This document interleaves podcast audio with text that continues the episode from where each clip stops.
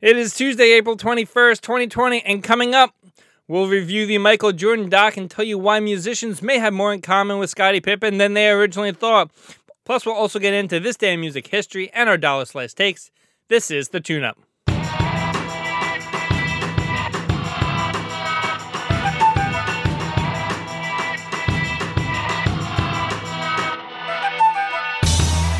Welcome on into the show. My name is Danny Gallagher, and I'm joined by the Snare Campaign Provocateur.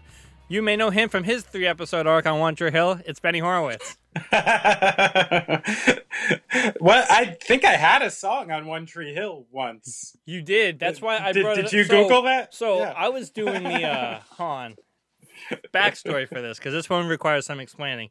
I was binging, and one of my sh- uh, favorite shows in high school that I've you know revisited was that show Chuck.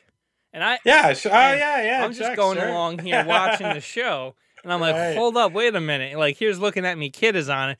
So then I was like, wait a minute, what else? And Covert Affairs, uh, Yeah, One Tree uh-huh. Hill. So those Mhm. checks are still coming into the Hor- Horowitz household. So it's good Yeah. to see. It's good to see. You should see the the sense, the literal sense that trickle in from things like that.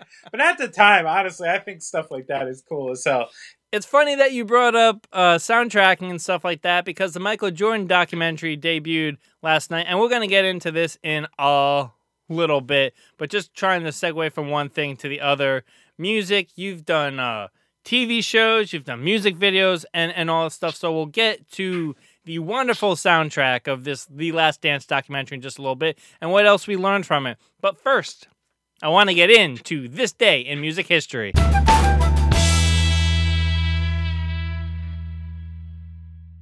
All right, Benny, what do you got? All right, I know I said I was only going to do two for the inaugural This Day in Music History, but I can't resist again. I'm doing two because I found two that are very crucial to me. Now, you'll remember when we did the tournament that I had made sure that Black Sabbath Paranoid was in our tournament.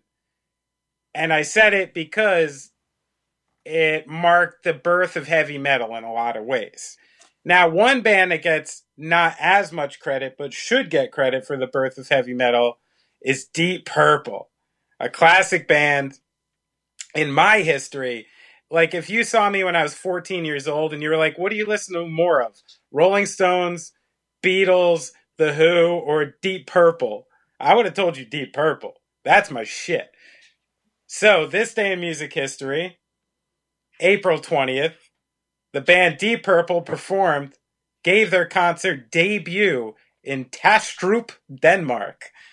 So, that being said, the birth of metal, 1968, the band Deep Purple performed and gave their concert debut in Tastrup, Denmark. I'm just going for the pronunciation there.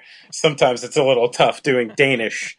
Uh, then, 1986, my namesake Vladimir Horowitz returned to Russia to perform after being away for almost 60 years. Now, I got to be honest, I don't know any more about this story than that. N- now, apparently, I know that Vladimir Horowitz was somewhere else and came back to Russia. I just learned it. But the funny thing about this is, like, through the course of my life, if you uh, looked up the name Horowitz prior to Google, if you Googled the name Horowitz afterwards, the most well-known Horowitz in the last like hundred years is this man, Vladimir Horowitz. I believe he's a pianist, and uh, he made many records. And now, through the years, because of my name, I own a lot of Vladimir Horowitz records in my collection that I never listened to. But he came back to Russia in 1986. Apparently, I guess he left on my loose math here in 1926 which makes sense. It's not far when uh, my grandfather left Russia. It wasn't the best place then. So Vladimir, big ups. I mean, I- don't even know how to follow that. Uh, so I guess we might might as well just reference the mamas and the papas real quick because on on this day in 1981, John Phillips of the Mama and the Papas was jailed for five years after pleading guilty to drug possession. Uh, it doesn't go any further about what kind of drugs it was, but I'm not guessing that that you get five years for weed, right? I don't know. Maybe. I mean, Maybe you can five years for enough of weed. That's true. That's very true. the The sentence, That's however, was suspended after 30 days. And then, see, this is bullshit, okay? Phillips starts touring the U.S., lecturing against the dangers of taking drugs. Oh, that's how it got reduced. so he had he had the mamas and the papas had some hotshot LA lawyer called into the play. I'm going to assume he got arrested somewhere weird, and they gave him five years as like a show that they're tough on crime or drugs. And then some high powered lawyer called, made like you know a three thousand dollar donation to the PBA of whatever town he was arrested in. Got out in 30 days and had to walk around lecturing kids not to smoke. What's funny about those things, I don't know. I learned so much about drugs from Dare so it's usually uh doesn't really work, right? and also, Benny, uh, kind of tying into what's been going on with celebrities uh, rounding around a cause. On this day in 1985, We Are the World was number one on the UK singles charts. I don't know why on the website we use to uh, find these this day in music history, it's not off the cuff, obviously because I mean I don't think uh, I mean Benny probably has all the stuff on the top. I need to do a, a, little bit more digging for this stuff. It says in 1985 Bruce Springsteen. So I was like, oh, I'm gonna appease our masses big time. Danny, if you want to know what We Are the World looked like, it was basically every major artist from that time with one earphone can over their ear hold on, hold on, and the other one with a finger in their ear. Do you ear think I haven't going. seen the We Are the World video? Because making that like super intense face, like kind of like that shit I saw during a Global Citizen online event the other day. Which I was going to bring up. The Rolling Stones kind of diminished the role of drums just completely. You know what? I mean, this is what's funny about this. So I, I have experience with this too. Now, now somebody I played with for a really long time, Brian. Mm-hmm. You know, he kind of got his start playing like acoustic guitar and then moved. So when it came a time for him to like strip back, do radio shows acoustic and stuff like that, he knew how to play it. He knew there was like a different approach. You know, you can't fucking strum out an acoustic guitar like you would an electric and expect the song to have the same kind of breadth and stuff. You need to change things up. You need to change your picking and your timing and different stuff to make it work.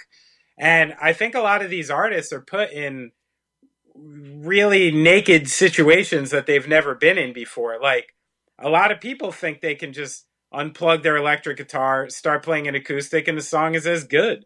And it's not. And you'll notice too, one thing about Global Citizen I thought was funny is you could tell from the younger artists to the older artists that the older artists had recording gear at home.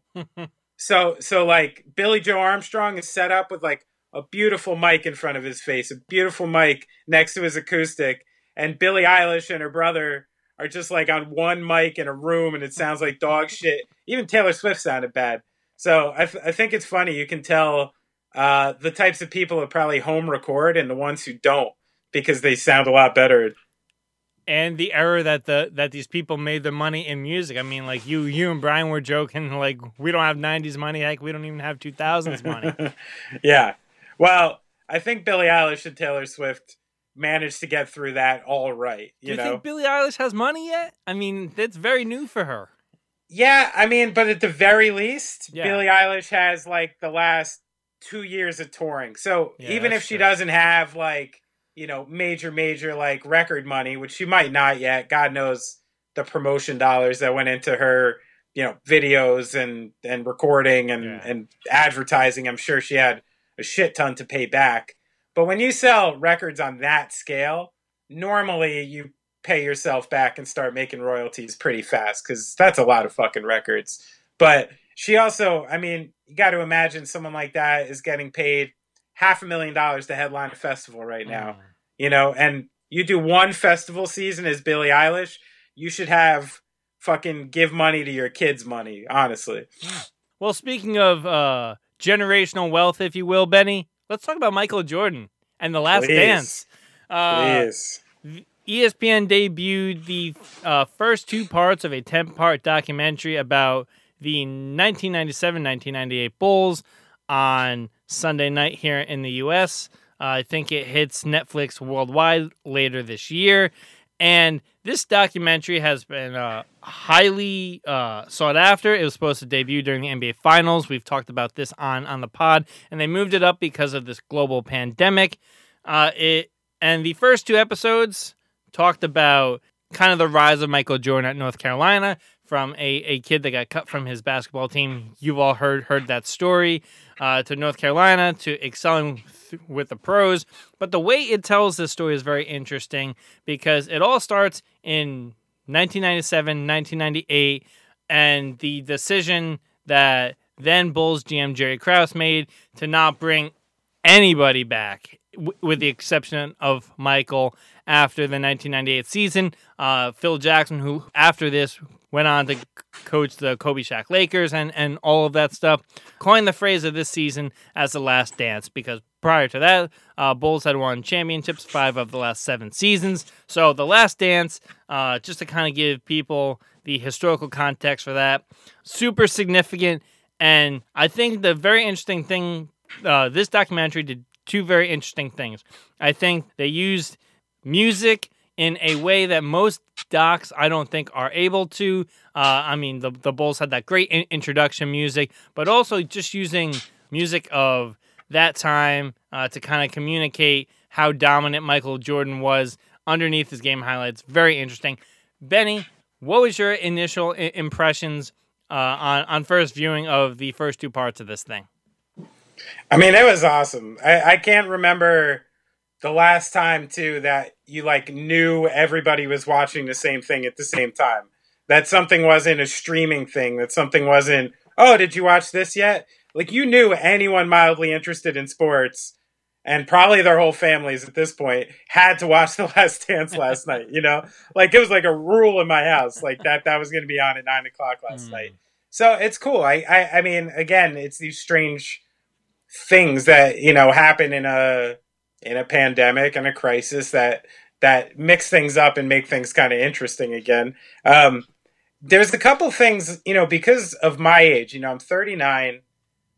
I didn't really, you know, get into hoops, hoops, where I'm like hardcore about it, probably until 89, 90, you know, um, when the Knicks started shaping up and my parents were really into it and I fell in love with David Robinson, that early generation Spurs team. So when I came into the fold, Michael Jordan was there.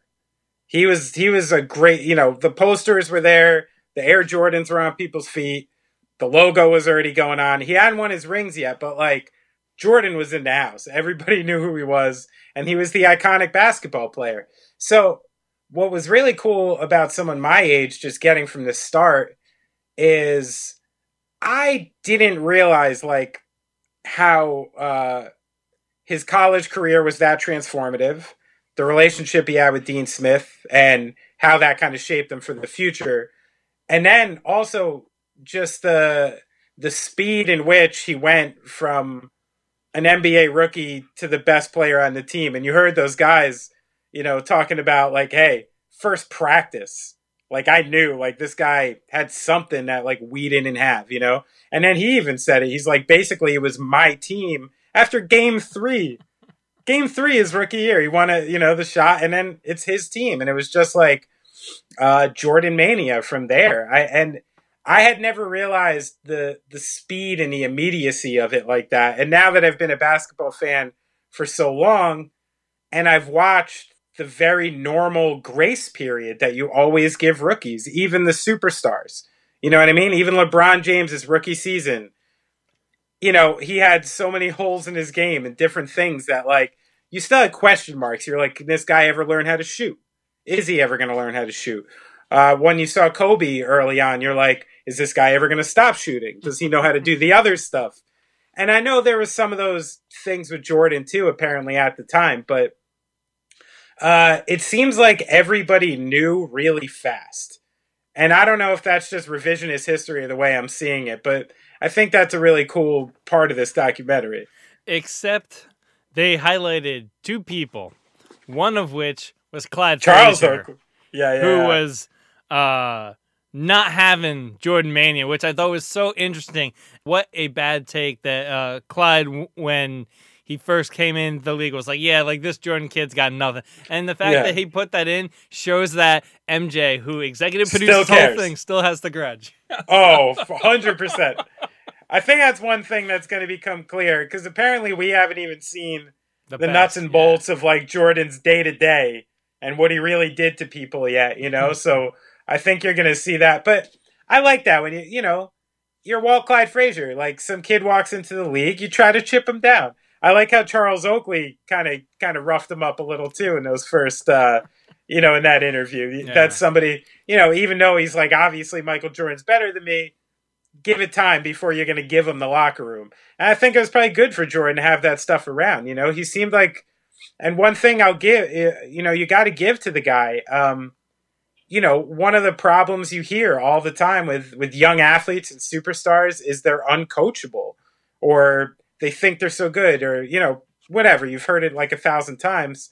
Jordan was obviously uh, you know, from Dean Smith to Phil Jackson, extremely receptive to their coaching and systems and worked in simpatico with his coaches. Like, uh, that's a big deal. I think there's something to say for that, too. For years in grade school, you, you always heard about you always heard about Michael Jordan getting cut from the high school basketball team. But what I thought was so interesting uh, about this this doc is they used that stretch in the beginning of the uh, 97-98 season where you know uh, they didn't have Scottie because he he was uh, he pushed the surgery off a little bit um, Right. because of the, the way things were going in uh, his his contract negotiation, and uh, to kind of give you a shallow end to dive into of his competitiveness on why he is the way he is. Uh, they they showed some practice footage and then took you back to, to learn about how his like dad and his like brothers never let him win and how he was vying for his dad's attention, which I'm sure Yeah. later in, in the doc is going to become a, a much more centerpiece of the whole thing. But to kind of Yeah. see those early things is incredible and it kind of uh, builds out a legacy in, in this whole thing that is even more than I think people would have initially imagined. Yeah, yeah, I totally agree with that. Now, one thing I noticed today, you know, I opened up social media, and of course, like posthumously, everyone's just fucking tearing Jerry Krause apart, you know. Um, and I got, I got to be honest. So, you know, I'm watching this. We'll, we'll get to the actual nuts and bolts of it later, but my initial reaction to that stuff is I feel bad for the guy.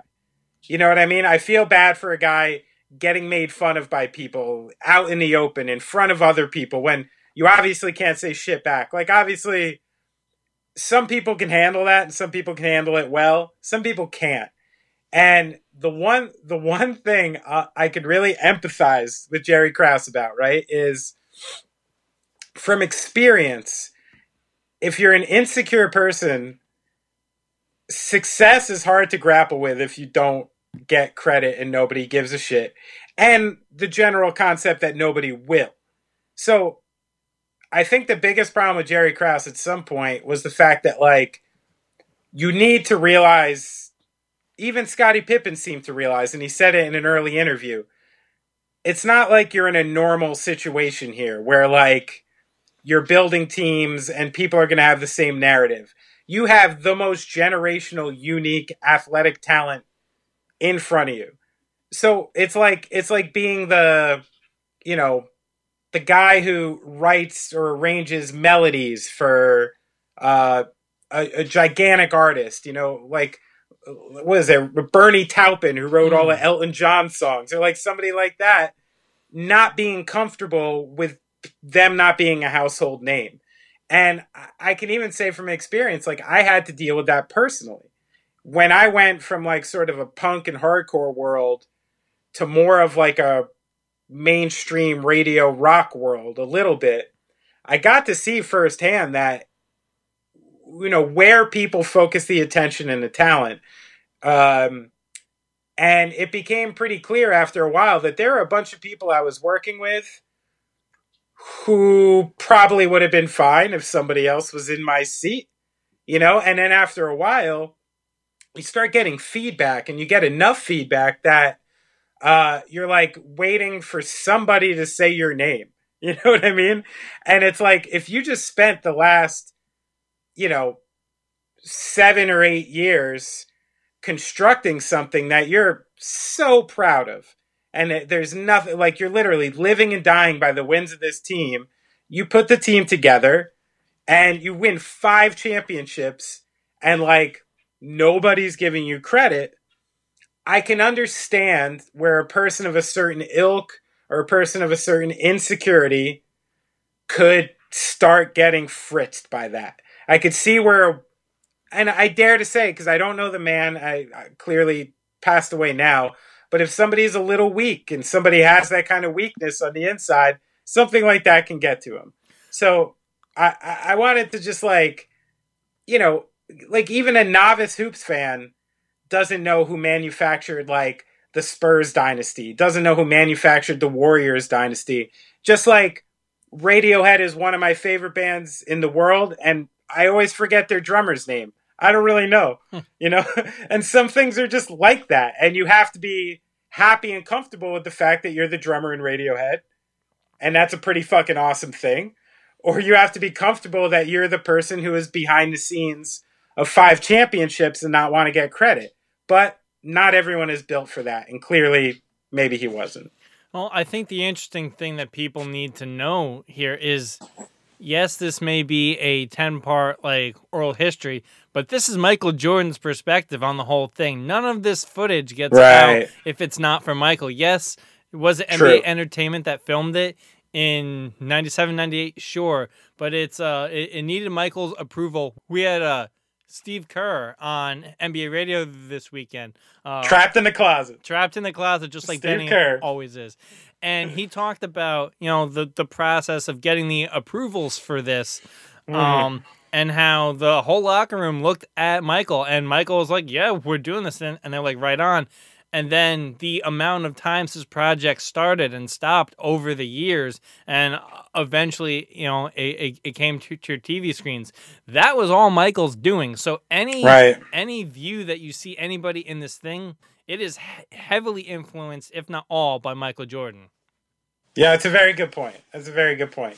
And i mean and and even you know uh you know even in the the second second episode of this you know, they clearly show the struggles of the Bulls without Scottie Pippen and the fact that without the complete lineup, they couldn't do it. And Jerry Krause literally not only drafted for Scottie Pippen, he spotted him prior to the draft and targeted him and traded for him, which got to give a lot of credit for that. You know, that this whole thing probably doesn't happen if it wasn't for that. And the other interesting thing, kind of building off what I, I just said about Michael's perspective, and the only reason why I, I, I kind of started to formulate this was they painted the picture of what the Bulls were just very briefly before Michael, and um, yeah, I, am gonna sure. assume at some point they're gonna paint what the Bulls have been since Michael and Michael going to the Wizards and and stuff like that. So that stretch is all that Chicago Bulls fans have been hanging their hat on ever since Michael left.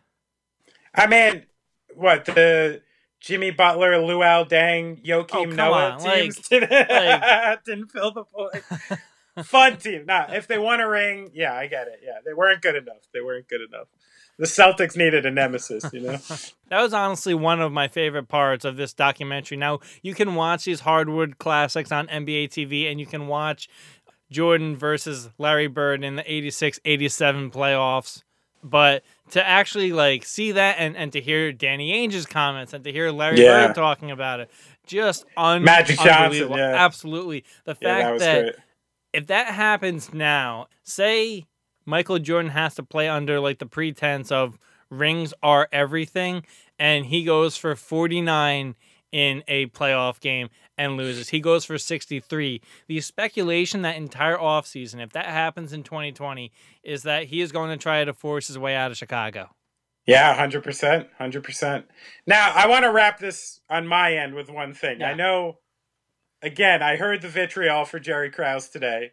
I know I just supported him and hmm. tried to to see his side because that's what I'm trying to do, Denny. You know, we gotta we gotta do this for each other right exactly. now, okay? Um, but all of that being said, and everything I just said defending the guy, when like the best athlete of the last like 30, 40 years tells you that he wants to play until it's over, uh, like you have to do it. Yeah. Like you got to sort it out every time, regardless of the circumstance. So obviously, I, I say all of this with the fact that what he did was a gigantic fucking mistake. I mean, I think that's obvious, right? Yeah. All right, Benny, we're about halfway through this podcast, which means it's time for our dollar slice take. Uh, you know, I'm not usually one for facial scanning technology, right? Didn't set it up on my phone. Don't like that stuff. I, I even, you even forced me to get Zoom interviewing Howard the other day. I wasn't going to get it because this stuff scares the crap out of me. But in this rare instance, I would advocate to use facial scanning technology on those social distancing protesters I've been seeing around and perhaps maybe ban them from hospitals for a couple years, right? Maybe like a two year ban, just like, hey, we see you. Okay, I get your point. You're good on your own. Enjoy your liberty. And next time you get sick, just rub some fucking oatmeal on it or something, or do whatever you do at your compound. Because uh, I don't want to deal with that anymore. So go handle yourselves. Drink your diet fucking giant 64 ounce Coca Colas and, and create your own diabetes medication in the bathtub, okay? Hmm. All right, Benny. My dollar slice take of the weekend, I'm going to kind of keep it music based. So I don't know if you've been seeing this, but Sports Illustrated has been doing daily covers recently. Uh, it's part of a whole initiative, and there's a whole backstory to the Maven Corporation taking over Sports Illustrated that's not very positive. But no. I want to be positive because I like this idea of daily covers for big sports stories because as papers continue to die, you know, and we're getting less and less of these tabloid papers in cities, the idea of like a New York style back page doesn't exist. So for these major companies to kind of put these daily covers about the big story is great here's my dollar slice take. I think it would be really cool as you know people put out music more and more frequently now for to have daily covers for songs. Meaning that mm. I don't know if, if if if this can work in the way you upload music, but when we upload the podcast, I could change the graphic that you see on the screen. I think you could change each song photo icon that you see on your phone or, or, or, on Spotify. I think you, you know you change it and you can make it seasonal. You can make it whatever you want to do. But a daily changing, updated cover for songs, I think that could be pretty cool. Yeah, I think that's fun. Yeah, that'd be fun for the people. Fun for the people. you people. know, I, I imagine that guy from Maven as like uh, J.K. Simmons from the Spider-Man movies, like just some evil ass like. But I guess that doesn't even work because J.K. Simmons cared deeply about his own newspaper, so so I guess he's not the Maven guy. Some other fucking obtuse businessman. Man, they're a bunch of they're a bunch of. Mm. Mm-mm. I don't want to curse. I don't want to curse on this holy day 420. I don't want to curse. All right, Benny, one more thing on the last dance thing that I'd love to touch on with you. I want to talk about Scottie Pippen. One of the big parts of episode two was the fact that uh, early in his career, he took a seven year, $18 million deal with the Bulls. The owner of the Bulls at the time that he signed it was like, I don't want you to come renegotiate, which you know that's some that's some rich guy stuff right there. Be like, all right, mm-hmm. that's you're you're locked into that, but you totally get it uh, from Scottie's perspective. He came from a, a large family, a large poor family in Arkansas, so I, t- I totally get why he would want the security over uh, the potential big payday. But I want to kind of tie this into music with you, Benny. Mm. Uh, in, in, your experience, have you seen a music equivalent to Scottie Pippen? Yeah, I mean, so yes, I have. So, so the idea of uh, taking somebody young when they don't know what they're doing yet, maximizing your length of the relationship based on the potential that you see, that's like nothing new, right? Mm. You know, record labels, managers people like that have been stepping in for uh, artists and athletes and you know of all kinds for many many years to do that exact thing. Uh, so so from a business end, it makes perfect sense for them. I very much resented when I heard like Jerry Reinsdorf sitting there being like, "Well, you know, well, it was a bad decision for Scottie or something." I'm like, "Fuck you, dude! Like, you gave him that decision on a fucking silver platter and told the kid to take it." Um, so I, you know, I did a little research. Obviously, there's countless, countless stories of uh, uh, musicians and artists who have just been hosed, especially back in the the 50s and 60s, where you know black music was essentially just owned by the fucking mob and racketeered, and you know people were literally just not paid. People who played on the albums were just not paid. So you know stuff like that is um, par for the course in the music industry back then. Uh, I had read that Little Richard sold his publishing to Tutti Frutti for fifty dollars, hmm. and got half a cent per royalty after that. Um, you know, things like that always exist. But this is like the old uh, Victory Records model. I don't know if you remember that label, but f- for a million years, their whole MO was to sign baby bands to just ironclad, like eight record contracts. So by the time a band, you know, certain bands that came from that label got to a point where they outgrew Victory Records, either the major label that they were going to go to had to uh, compensate Victory Records to let them go, or they had to forego any money they had, or literally bands literally broke up, you know, because it's like we're into this for so much money that uh, that that we're better off breaking up and starting a new band because we'll never get out of this. And but for a label like that, it made perfect sense. They basically were throwing a dart at bands, and if one of those four baby bands broke huge, they make their money back on all of them because their initial investments aren't even that much. So that's the scary part that people do. The difference with that and Scottie Pippen is he was actually being paid year to year. You know, when you're a musician, if you do a record that is either not good or nobody pushes for you, like you just owe people money. At least Scottie Pippen was getting money for his services. You know what I mean? Right. Um, but uh, yeah, like time after time, you can find the methods of taking somebody who have never seen money before, throwing a lot in front of their face, or what they deem to be a lot, and then taking advantage. So, so take it like this, right? If you have a 16 year old, 17 year old artist who doesn't really know what they're doing, and you're like, hey, I'll give you $200,000 to sign to my label. You know what I mean? If you yeah. come from a certain place, if you have no other offers, it, it, would it would seem like something you'd just be foolish not to do. You know what I mean? Mm. Even a million dollars, it doesn't matter. But the thing that people in the music business sometimes, maybe they do now, like don't realize is the fact that it's not your money. That's in your record.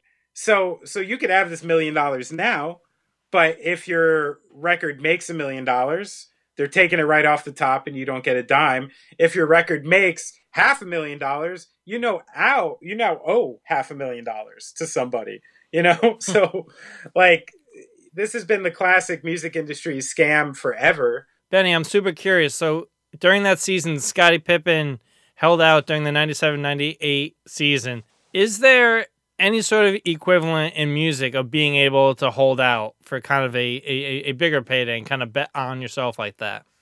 Yeah, there's some tricks that people have tried. So if you don't have it in exact language in your contract, you might be able to get a uh, a live album to count. You know, you might be able to get a double album to count for two. Uh, you might be able to get an acoustic session to count, B sides album to count. So there are some tricks that if the label doesn't uh, put it precisely in the contract, or you put it that, you can finish up your records by doing things like that. Um, and then the Scottie Pippen surgery thing could be akin to this. So sometimes a band will still be on a label. They'll know that there's like a mutual disinterest, but there's there's a tie there. And you'll take the money and instead of putting out the record, you make really shitty fucking songs and you send them back to the label and you hope they drop you clean. So that has also existed and and that may be akin to like where there's such an obvious disinterest from the two sides, or at least one side, that you make it really difficult for them to to keep you on and keep a relationship good. And that might be pretty close to his decision to get surgery, fucking with the team and fucking with their progress a little. I love that. That's amazing. I I just picture like uh not like you guys, but just bands in like general. They're like, you know, fuck this.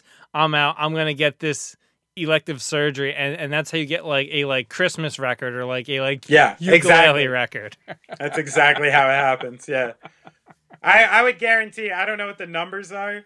But I would guarantee that like 80% of bands' live albums are the last record of their contract. That's so funny. Plenty of ways to get in contact with the show. You can email us at the tuneuppodcast at gmail.com. Two P's in there for those you playing along at home. You can tweet at us, DM us at the TuneUp HQ on Twitter and Instagram. And as always, you can follow him on Twitter at Benny Horowitz one, number one in your mind, number one in your heart, number one on Twitter. I'm at Denny underscore Gallagher. Benny, you got anything else? Yeah, happy 420. Just uh, take two and pass so that blunt will last. Even if it's the day after. Everybody love everybody. This has been the Tune Up.